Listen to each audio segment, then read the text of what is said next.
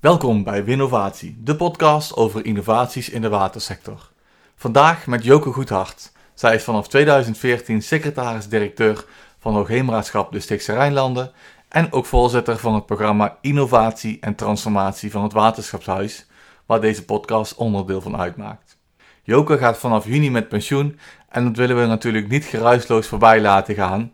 Kortom, een uitgelezen kans om haar uit te nodigen voor onze podcast met zowel een terugblik als een vooruitblik. Daar gaan we.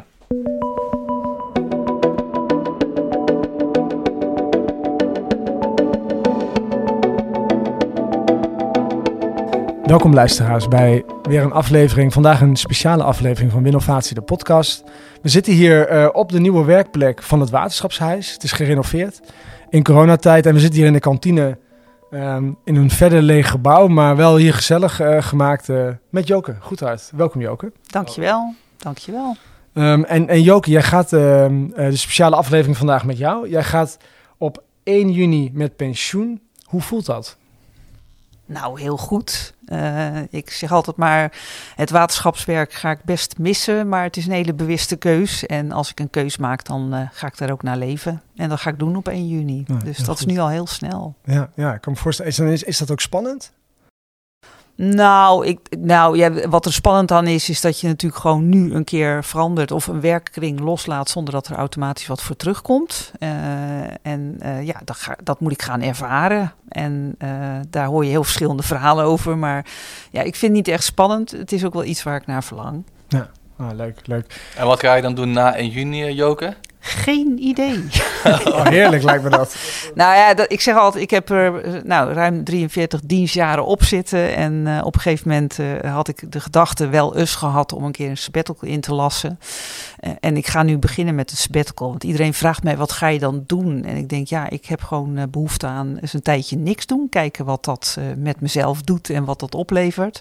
En dan weet ik nog hoor, ik heb best wel veel hobby's, dat ik nooit stil ga zitten. Maar ik, kan, ik heb geen behoefte om me nu in allerlei andere dingen te gaan storten, waardoor je weer verplichtingen hebt en verantwoordelijkheden moet dragen. Dat hoeft nu even niet. En uh, wat voor hobby's moet ik dan denken, Joke? Uh, nou, ik hou heel erg van wandelen, van boeken lezen. Ik wil graag wat uh, met uh, het tuinen doen. Ik heb een oogstaandeel gekocht in een tuin. Dus ik moet elke week naar die tuin om wat te oogsten. Dus dat heb ik wel gedaan. Ja, en dat is ook heel populair tegenwoordig. Ik borduur en ik handwerk ah. heel veel. En ja, dat is niet saai. Ik bedoel, ik vermaak me altijd. Ze zeggen borduren is het nieuwe mediteren. Zo staat het. Uh, ja. Ja, ja, ja, leuk. dat is inderdaad wel grappig hoor. Als je de krant openslaat de laatste keren, allemaal dat. Daar een tentoonstelling, daar een tentoonstelling. maar Ik, uh, ja, ik beoefen die, uh, nou kunst, maar het is vooral gewoon dingetjes maken zoals ze voorgeschreven zijn. Maar het is gewoon wel meditatief, dat klopt. ja. En um, voordat we de inhoud induiken, want we gaan het vandaag hebben over digitale transformatie over samenwerken, over digitaal leiderschap en ook innovatie. Ja. Uh, maar, maar wel leuk voor de luisteraars om misschien jou wat beter te leren kennen. En Martijn en ik uh, uh, hadden daar contact over. Dachten misschien wel leuk om jou een aantal stellingen voor te leggen. Okay. Dus, en ik kijk ook even mijn partner in crime Martijn aan. Ja. Ik heb hier ook een paar opgeschreven, dus we gaan ze om en om roepen. En dan mag je er eentje van de twee kiezen, Joke. Mm -hmm. Oké. Okay. Um, pessimist of optimist? Optimist. Hoi, dat begint al goed. Um, nou, dat is volstrekt evident hoor. Ik ben altijd wel van het halfvolle glas. Ah, kijk. Uh, ja. En dat tekent mijn hele loopbaan. In, ik kan best somber zijn hoor, maar uh, ik ben een optimist van nature. Ja. Uh, Joke, ben jij een ochtendmens of avondmens? Geen van beide. Is dat ah. ook een antwoord? Ik ben een slaapkop, zeg ik altijd. Maar. ja. Um, nou, als ik moet kiezen, ben ik meer, denk ik, toch een ochtendmens. Ja, net als de meeste waterschappers, geloof ik. Hè? Dat zijn nou, over het algemeen ochtendmensen. Niet te geloven, zeg. Toen ik bij dat waterschap begon, dacht ik, laat ik eens op tijd beginnen met werk. Kwam ik om acht uur aangereden. Je zat het halve kantoor al vol. Ja. ja, dus dat zijn... Uh, ja, precies. Ja, Martijn ook. Je bent ook een ochtendmens, toch? Ja, sinds dat kinderen heb wel. ja, ja, dat moet je wel. Ja. Um, dromer, denker of doener? Wat was het eerste nou? Dromer, Dromer. een denker of een doener? Um, ik denk dat ik een doener ben. een doener die ook wel denkt. Maar wat zei je nou net in de voorbereiding? Het denken is het nieuwe doen. Doen is het nieuwe denken. Zei je dat? Ja. Dat zei ik ook alweer. ja, je zei zoiets.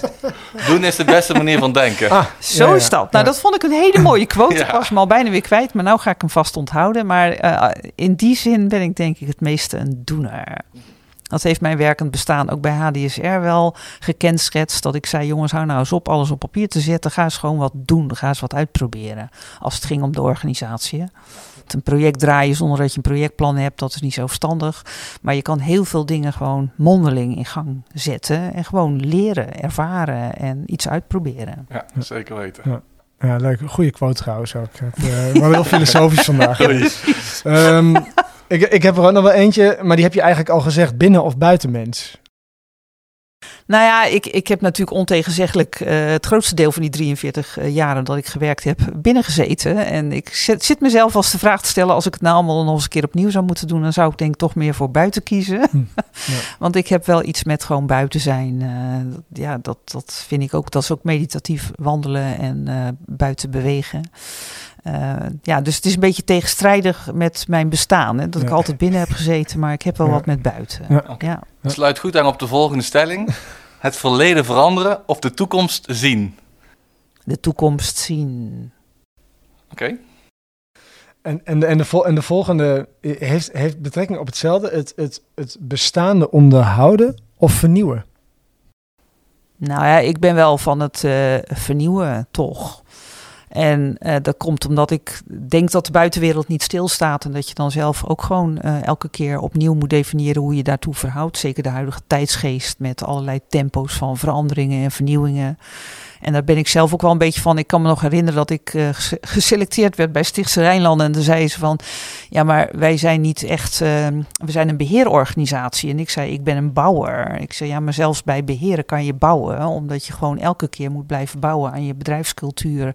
Aan de manier waarop je dingen doet. En eh, Ja. nou ja, goed om je heen blijven kijken wat verandert er in de wereld. En wat betekent dat voor ons. En in die zin ben ik wel van het vernieuwen.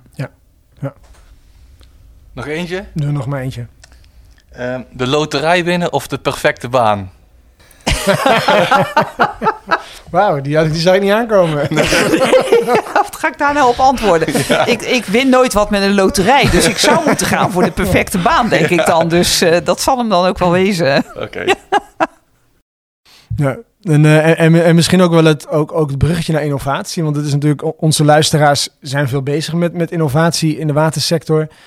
Ehm, en, we zijn ook wel benieuwd, ehm, wat was de eerste innovatie, hè, althans die je kan herinneren, hè, die, die iets betekende in jouw leven?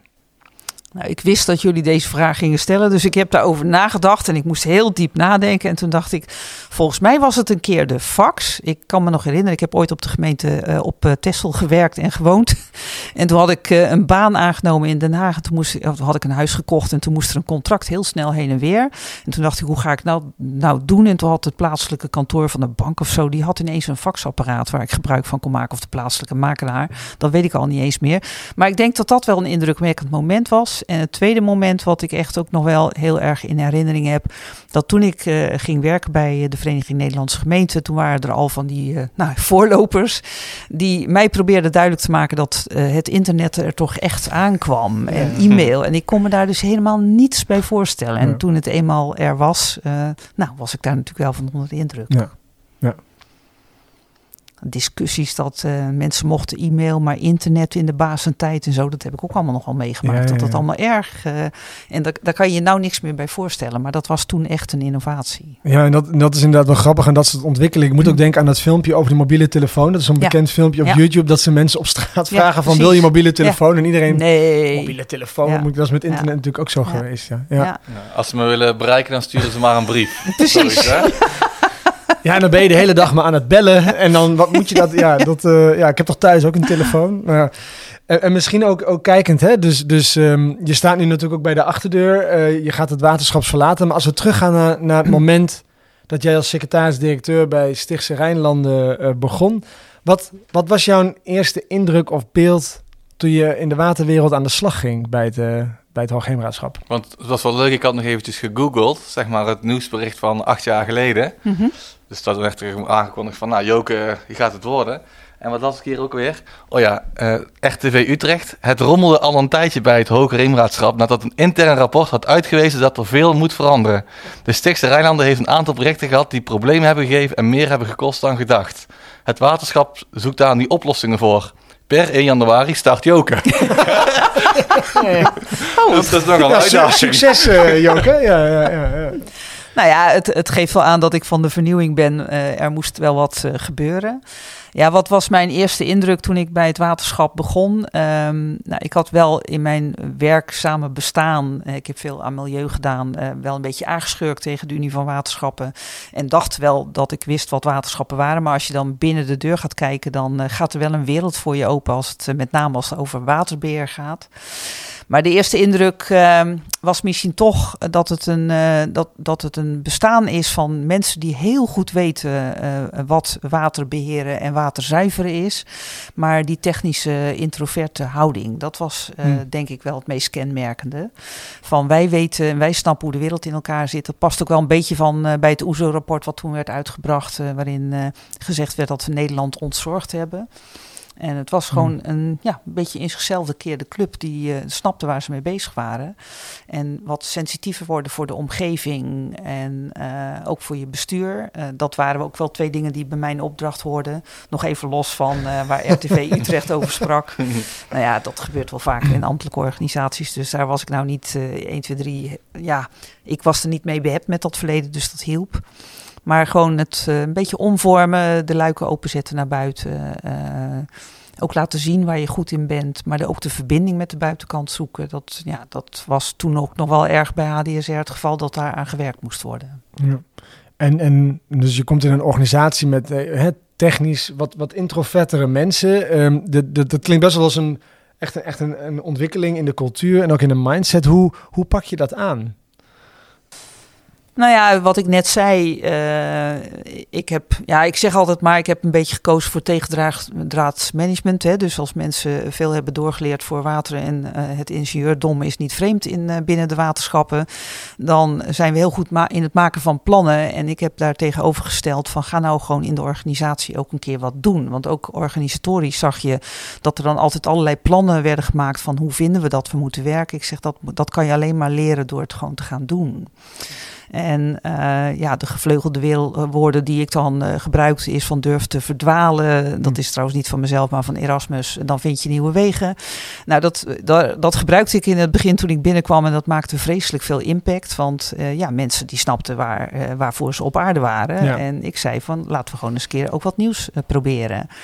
Maar vooral de, uh, het vertrouwen geven aan de mensen van uh, je weet zelf best wel wat nodig is, maar doe het dan. Handel er ook een keertje naar en voel de ruimte om dat te gaan doen. Uh, en je mag ook leren en je mag ook eens een keer nou, misser maken. Hoort er allemaal bij. Maar het gewoon doen en mensen ruimte geven en daar ook in te stimuleren, ja, dat helpt. En ja, ik denk dat ik dat het meeste gedaan heb. En die transitie hè, voor die mensen, want die zijn altijd gewend om plannen te maken. Die zeg je eigenlijk, nou ga morgen maar starten. Was dat natuurlijk heel onwennig voor die mensen? Zo van, ja, maar mijn plan is eigenlijk nog niet af. Ik kan eigenlijk nog helemaal niet starten. Nou ja, in het begin, uh, ik moet altijd wel lachen, hè, want sommige dingen moet je natuurlijk een plan voor maken. Wat ik net zei, een project starten, een, een duiker aanleggen of een watergang of weet ik veel wat. Of een uh, natuurvriendelijke oever, dan moet je natuurlijk weten wat je doet. Dus dan maak je er een plan voor. Uh, maar met name bij organisatie organisatiedingen zei ik van, nou, eh, eh, wat vind je zelf? Hè? Als mensen dan waren ze zo gewend om aan de directie te vragen, mag dit of moet dit of gaan we zus of gaan we zo? Hmm. Nou, die gingen dan nog eens een keer weer overheen en dan moest er nog weer een keer wat veranderd worden. En ik zeg, ja, maar als je nou naar je eigen vakinhoud kijkt, hè, bijvoorbeeld bij Arbo, die had ook uh, die gewoontes. En dan denk je, ja, ga maar gewoon aan de gang. Jullie hebben er toch voor doorgeleerd. En meld mij dingen als je vindt dat het meldenswaardig is. Maar dat waren ze niet gewend, hoor ik Dat waren ze niet gewend. Ja. En, ja. Um, en daarmee maak je ook wel een stroom los binnen een organisatie dat um, als eindverantwoordelijke functionaris, wat een secretaris-directeur is, uh, ben je natuurlijk overal verantwoordelijk voor. Maar dat is iets anders dan dat je overal precies uh, een punt op kan zetten of een richting aan kan geven. En nou, door dat, dat eh, vertrouwen te geven, boor je ook creativiteit aan in je organisatie. En tuurlijk is het zo, uh, we zijn nu met de lekdijk bezig bij ons binnen het waterschap. Nou, dat zou een beetje ridicuul zijn als je daar geen plannen voor maakte. Um, net zoals dat de begroting, uh, hè, als je financiën niet op papier zet, dan maak je er ook een zootje van. Dus het, het is niet helemaal vrijheid, blijheid, want je moet wel blijven nadenken. Maar je kan heel veel dingen gewoon doen, mm. zonder dat je daar eindeloze studies aan hoeft te wijden. En nou, en dat is wel, uh, daar moesten mensen erg aan wennen. Uh, en, ja, en dan heb je altijd bij elke organisatieverandering heb je de early adapters. En ja. uh, je hebt de mensen die gewoon meegaan. En sommigen vonden het ingewikkeld en moeilijk. ja, dat hou, dat hou je bij elke verandering die je in gang zet. En, en als je, we, gaan, we komen vandaag op het thema innovatie en digitale transformatie uit. En, um, in, in, ik kan me voorstellen, in de, in de 7,5 jaar tijd dat je ook in de watersector actief bent, is dat best wel een versnelling ook doorgemaakt. Hè? Digitale transformatie en alles wat daarbij komt kijken. Misschien moeten we, Martijn, misschien moeten we zo nog even uitleggen wat de digitale transformatie precies is. Maar um, hoe, hoe geef je leiding aan zo'n ontwikkeling en wat doet dat met de organisatie? Ja, dat, dat is bijna een gewetensvraag, omdat uh, bij HDSR gebeuren ook best hele leuke dingen als het gaat over uh, digitale transformatie, terwijl we daar nog niet echt een overal aanpak voor te pakken uh, hebben.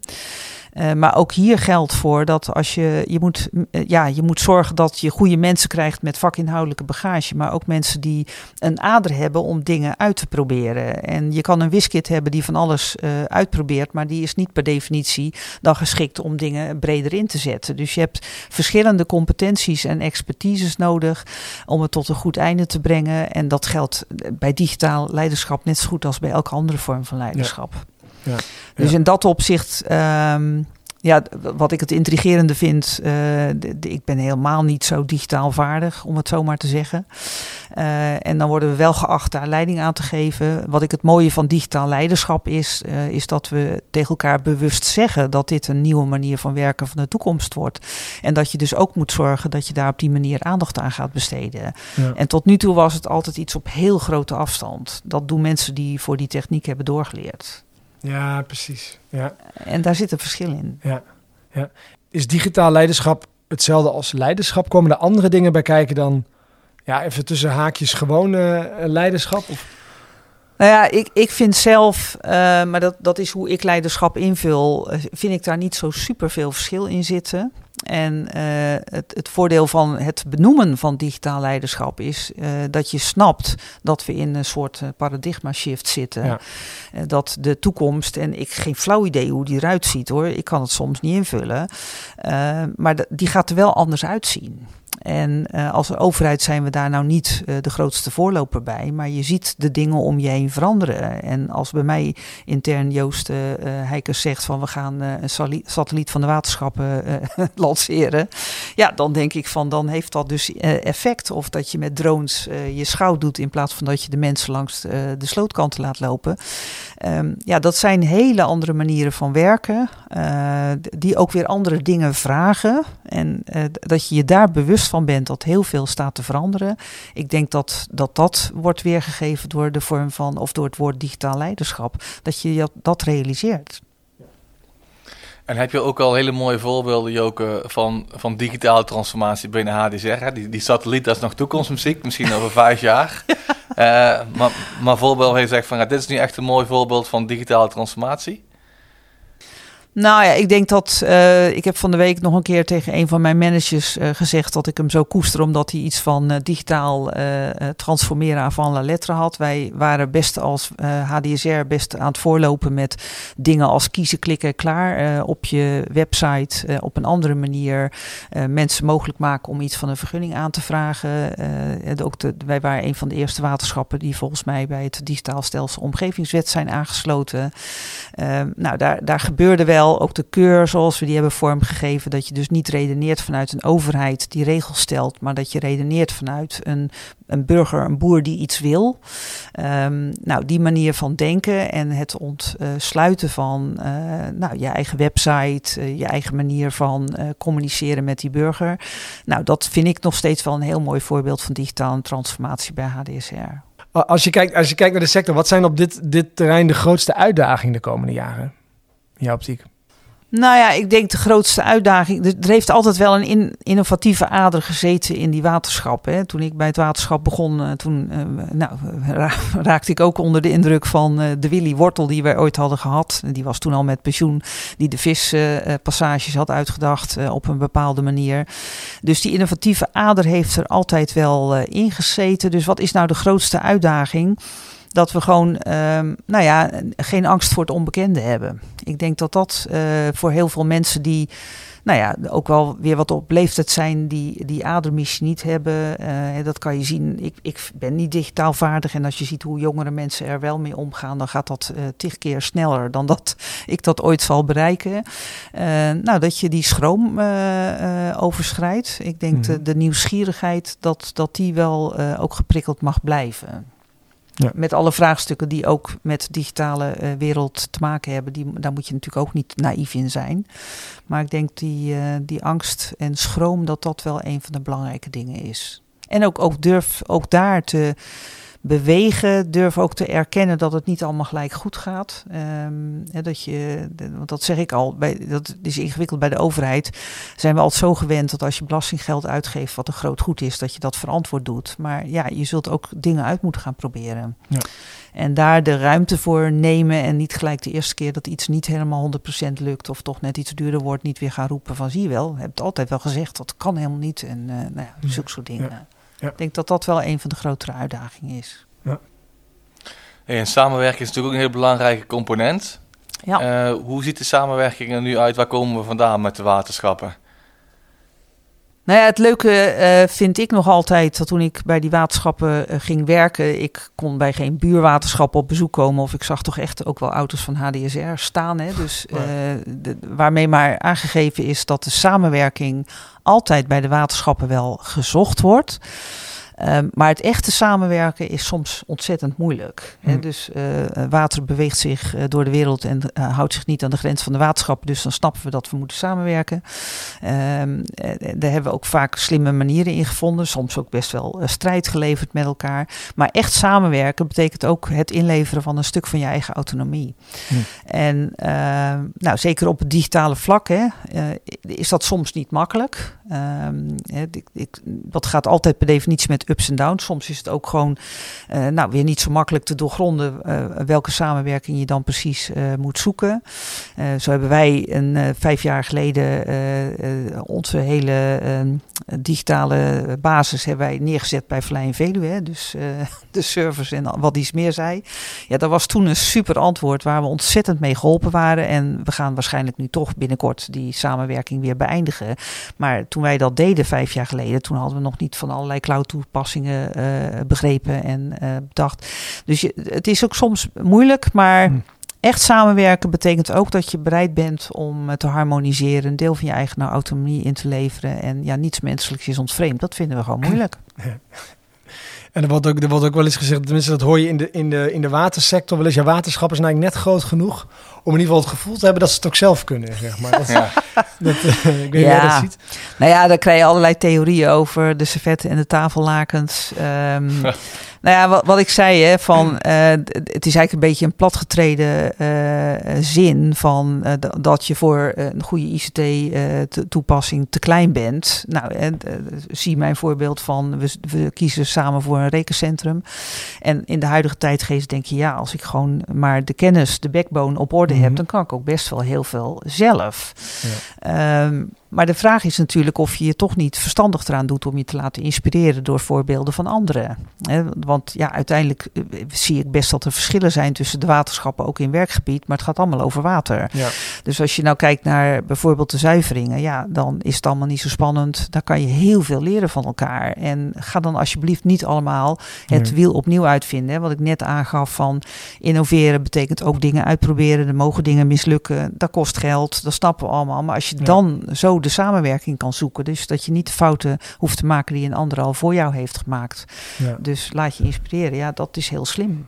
En is er, zijn er genoeg, um, is er genoeg urgentiegevoel of zijn er genoeg incentives om, om, uh, om waterschappensbewegen samen te werken? Of, of kan het ook gewoon zo uh, doorgaan? Dat je, um, ja, Nou ja, kijk, dat heeft weer een beetje te maken met het feit dat ik optimist ben. Uh, hoe, hoe kom je nou tot een samenwerking? Uh, er moet er altijd voor mijn gevoel toch iets van een verleiding in zitten. Dus dat je mensen het gewoon ja, enthousiasmeert voor samenwerken. Uh, je kan van tevoren van allerlei contracten gaan zitten bedenken waarbij je zegt wij werken samen. Maar samenwerken moet je doorleven. Mhm. En de manier zoals wij nu binnen het programma Innovatie en Transformatie bezig zijn, vind ik dus heel kansrijk. Ja, ik stuur er ook een beetje op en ik stimuleer dat ook een beetje. Ja. Uh, nou, de, de leerlijn, dat, dat is echt ook wel iets wat bij mij hoort. Maar het omarmen van uh, Winnovatie, het platform wat de Brabantse waterschappen hebben opgestart. Uh, wat we nu uh, breder inzetten, ja, dat is natuurlijk hartstikke leuk. En dan zie je dat um, mensen die echt voor de inhoud gaan, die, die zijn ook veel onbevangener volgens mij en staan veel meer open voor samenwerking dan dat je dat vanuit institutionele kaders bedenkt. Ja. Er zitten ook verschillen in. Ja, ja, en, uh, nou, en dat heeft wel weer met dat digitaal leiderschap te maken. Uh, ik vind wel dat je als uh, secretaris-directeur ook echt de boodschap moet zenden van jongens, als we het samen kunnen doen, doen we het samen. Tenzij het gewoon onzin is. Hè. Niet alles, uh, je moet er ook geen dwangconstructie van maken. Maar kijk nou naar het voorbeeld van EHRM, dat vind ik dan alweer een aardig voorbeeld. Um, nou, is ooit bij de waterschap, uh, het waterschapshuis voor gekozen. Een aantal waterschappen wilden samen zo'n EHRM-systeem. Nou, mijn waterschap die vond dat toen niet uh, voor de hand liggen. Die zei ja, we kunnen net zo makkelijk iets van de markt plukken. Nou, en je ziet nu dat 15, 16 waterschappen ervoor gaan. En dan heb ik intern gezegd, nou, maar nou ben ik toch wel heel nieuwsgierig wat ons argument is om er niet aan mee te willen doen. Ja. Want je brengt ook weer andere dingen binnen bereik. Je kan wat makkelijker vanuit zo'n systeem uh, gemeenschappelijke uh, de, de dingen uh, zichtbaar maken, waar je ook weer van kan leren. Dus ja, wat weerhoud je dan om toe te treden tot dat verhaal? Dus je zegt, uh, ik hoor je ook zeggen, dat is wel mooi, want jij zegt dat, dat dwang, hè, dus maak van de samenwerking geen gevangenis. Nee, precies. En het moet wel echt iets opleveren. Ja. En, en volgens mij wat je ook zegt met dingen die wel werken, ja. um, het moet ook, je moet het ook interessant vinden. Het moet leuk zijn. Je moet er energie van krijgen, precies. anders haken mensen af ook. Uh. Ja. En hoe heb jij ze dan destijds, zeg maar, je had ook, je had ook over verleiding, hè? Je moet de waterschappen verleiden om samen te werken. Hoe heb je ze dan destijds verleid om mee te gaan doen met het programma Innovatie en Transformatie? Ja, dat is op zich, dat ging ook allemaal niet zonder slag of stoot. Nee. We moeten wel even bij zeggen, we zitten hier met Martijn en Freek aan tafel. Martijn was, stond ook aan de wieg, hè? dus we kunnen straks ook even vragen hoe jij ze verleid hebt. Maar dat, uh, dat is hij, ja. Nou ja, kijk, want je hebt uh, inderdaad mensen nodig die het dragen, waar jullie zeker bij horen. Maar Freek, ik denk nog even terug aan uh, HWA 3.0, mm. hè? Ja. Uh, en toen zaten we gewoon te studeren over wat is nou de toekomst van het waterschapshuis. Uh, want ja, wij uh, hadden toch allemaal wel wat last van, nou, ook daar technisch introvert bezig zijn, bureaucratisch en wat iets meer zei, dat zou toch niet de toekomst moeten zijn. Nee. toen ben ik volgens mij ook een van de eerste geweest die zegt, als je nou wil veranderen en je wilt een keer wat proberen, joh, als elk waterschap nou toch 50.000 euro op tafel legt, hebben we een budget van een miljoen, daar moet je toch wat mee kunnen. Nou ja, en de eerste keer dat we dat bespraken, doe je dat natuurlijk tegen het licht van de historie. Uh, ja. Met de lode deuren. En nou, iedereen weet dat de historie van het waterschapshuis nou niet per definitie heel gunstig was. Ja, misschien, uh, misschien voor, voor de luisteraars die het waterschapshuis uh, niet, niet zo ja. goed kennen. Dus die lode deuren. Dus ik ga proberen heel even snel. Want, want daarvoor, voordat wij hier aan de slag gingen met, met de nieuwe versie eigenlijk van het waterschapshuis. Was het zo, je kreeg, jullie als secretaris-directeur gingen om de tafel zitten. Er waren allerlei projecten waar jullie volgens mij even plat gezegd, de ballen verstand nog van hadden. Met Precies. alle respect. Maar, nee, maar dat ging dat ontzettende technische projecten. En ja. Uh, bij, bij alles wat extra geld nodig was, bij wijzigingen, ja. moest dat elke keer langs jullie. Dus het was ontzettende bureaucratische rompslomp. Ja. En wat we toen in dat gesprek inderdaad hadden, was we moeten volgens mij ruimte gaan. Je moet ruimte creëren. We wilden ruimte hebben uh, om überhaupt een beetje los te komen van uh, dat, uh, dat projectgedoe. Ja. ja, dat klinkt een beetje negatief. Maar, maar het was zo, een hoop gedoe. Het was gewoon een hoop gedoe. Hè? En er gebeurde best toen ook al wel hele leuke dingen. maar het was wel gedoe eromheen. En ja, als je dan op een andere manier wil sturen en je wilt. Nou, en toen kwam ook dat leiderschap weer langs. want ik kan me nog herinneren toen ik secretaris-directeur directeur werd, toen werd ik geacht mee te doen aan het OGT. En ik heb in het begin nooit begrepen wat ik daar deed, hè, want dat was die tijd van die uh, bureaucratie. de OGT is de, de opdrachtgeverstafel waar de directeuren de opdrachten gaven voor de projecten en programma's. Ja, Nou, dus uh, zie je, vakjargon, vreselijk. Ja, ja nee, ik, dat, ik, probeer de luisteraar een klein beetje te helpen dat ze niet te duizelig worden van alle... Ja, Je hebt helemaal gelijk. Maar goed, die opdrachtgeverstafel, ja, ik, ik ben daar geloof ik één of twee keer geweest. En toen dacht ik, wat doe ik hier? Ik lees alleen maar uh, annotaties voor die ik meekrijg vanuit mijn eigen huis. Dan kunnen beter de medewerkers er zelf gaan zitten. Nou ja, en dan zie je dus nu dat we toch in een fase zitten. Dus de eerste keer dat we die discussie voerden van zullen we eens een werkbudget gaan maken en zullen we eens een programma van de kant duwen wat over iets anders gaat dan iets wat voortkomt uit een business case. Nou, dat, dat duurde best even voordat dat mocht landen. Maar goed, we hebben daar wel ook een paar keer voor op de hei gezeten als secretaris-directeuren.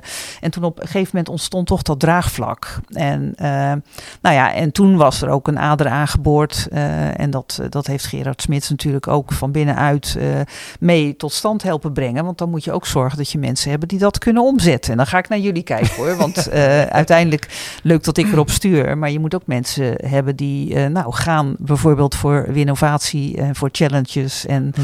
wat iets meer zei. Ja. want daar moet je het dan ook wel van hebben. Je maakt het succes samen. Ja, en misschien is dat wel een leuke casus. Dus Martijn, uh, uh, jij bent ook druk bezig met dat Winnovatie-platform. Mm -hmm. Toch ook een van de pijlers onder, het, uh, ja, onder de landelijke samenwerking van innovatie. je, hebt dat, je hebt dat helpen opzetten vanuit de Brabantse waterschappen ook. Hoe, hoe heb jij, um, hoe ging dat? Kun je iets, iets vertellen, een klein tipje van de sluier over dat proces en hoe, hoe dat nu gaat en hoe mensen daarbij aansluiten? Hoe heb jij die mensen verleid? Ja, door enerzijds gewoon een, een mooie gelikte demo te geven natuurlijk van het platform zelf. Maar het was natuurlijk met de Brabants Waterschap hadden we zoiets van ja, we kunnen onderling beter gaan uitwisselen wat we gaan doen en samen ideeën bedenken. Maar ja, wat dan niet in Brabant bedacht is, is misschien wel ergens anders al wel bedacht. Hè? Dus ja. eigenlijk, als je het echt een succes wil maken, dan moet je niet met drie waterschappen doen, maar met 21 waterschappen. Ja. En dan helpt het gewoon heel erg als je al kunt laten zien van ja, dit hebben we al, zullen we dit op gaan schalen. En dan is het makkelijker om mensen te enthousiasmeren in plaats van iets op papier. Zodra het tastbaar wordt, kun je misschien mensen ook gewoon uh, ja, sneller enthousiast maken. Ja. En zo is het uiteindelijk gegroeid en zijn alle waterschappen op één na nu aangesloten. Ja, en het wordt veel gebruikt al. Uh, ja. Nou ja, want ik weet ook nog wel de eerste keer dat we uh, geld vroegen voor dat platform. Want dat is natuurlijk ook allemaal niet gratis. Dat moest dan wel uit dat budget komen van die miljoen.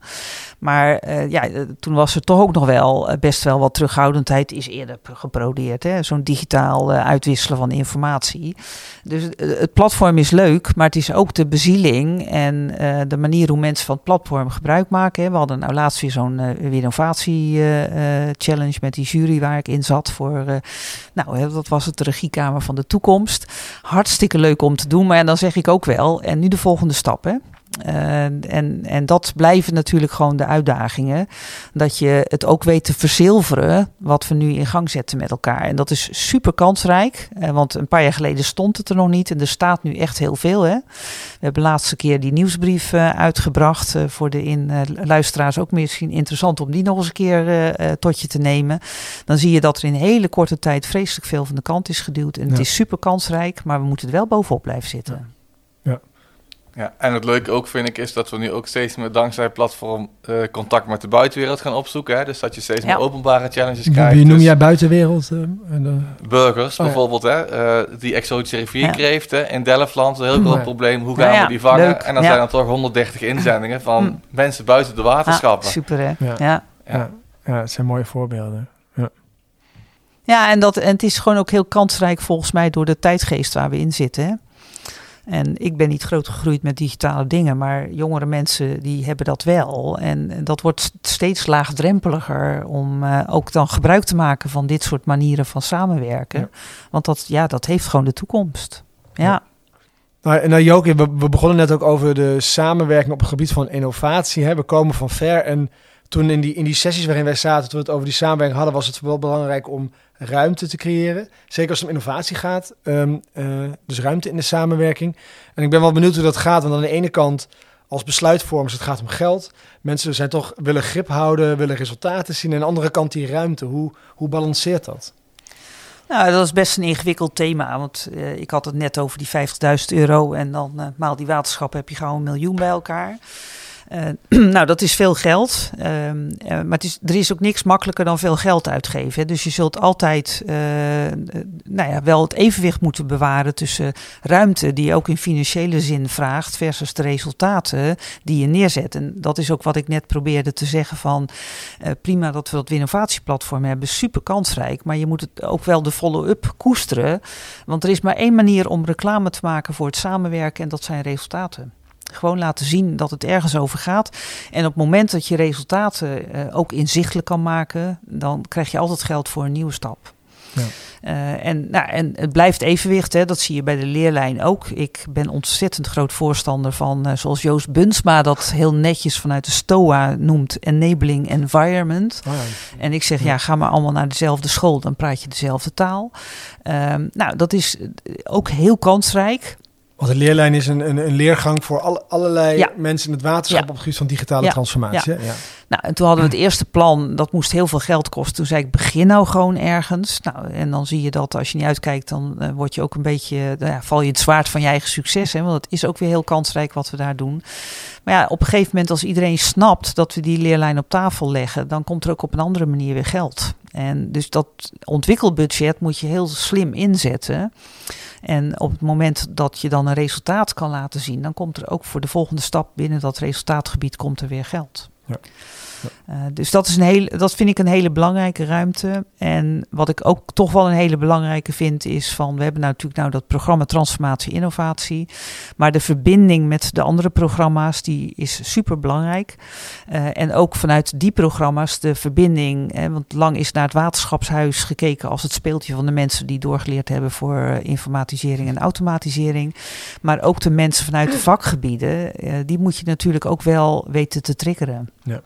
Dus de verbinding met uh, lijnorganisatieonderdelen, met mensen die verantwoordelijk zijn voor waterbeheer, uh, of noem een andere tak van sport, uh, maakt niet uit wat.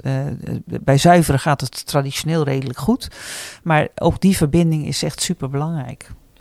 En hoe leg je dan die verbinding met andere programma's, Joke? Nou ja, dat, dat vind ik nog wel binnen het waterschapshuis, denk ik, ook een zoektocht. Waar, wat we ons goed mee moeten realiseren. Ik vind de programmasturing vind ik heel kansrijk. Want dan heb je gewoon een kleinere groep secretaris-directeuren die zich verantwoordelijk voelen voor een programma. Dus kun je ook op kleinere schaal de verbinding met elkaar zoeken.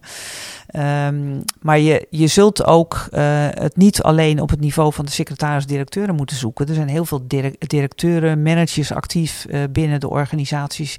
En die moeten allemaal dit op het netvlies gaan krijgen. Want dan zoeken ze ook de informatie op als ze hem nodig hebben. Ja.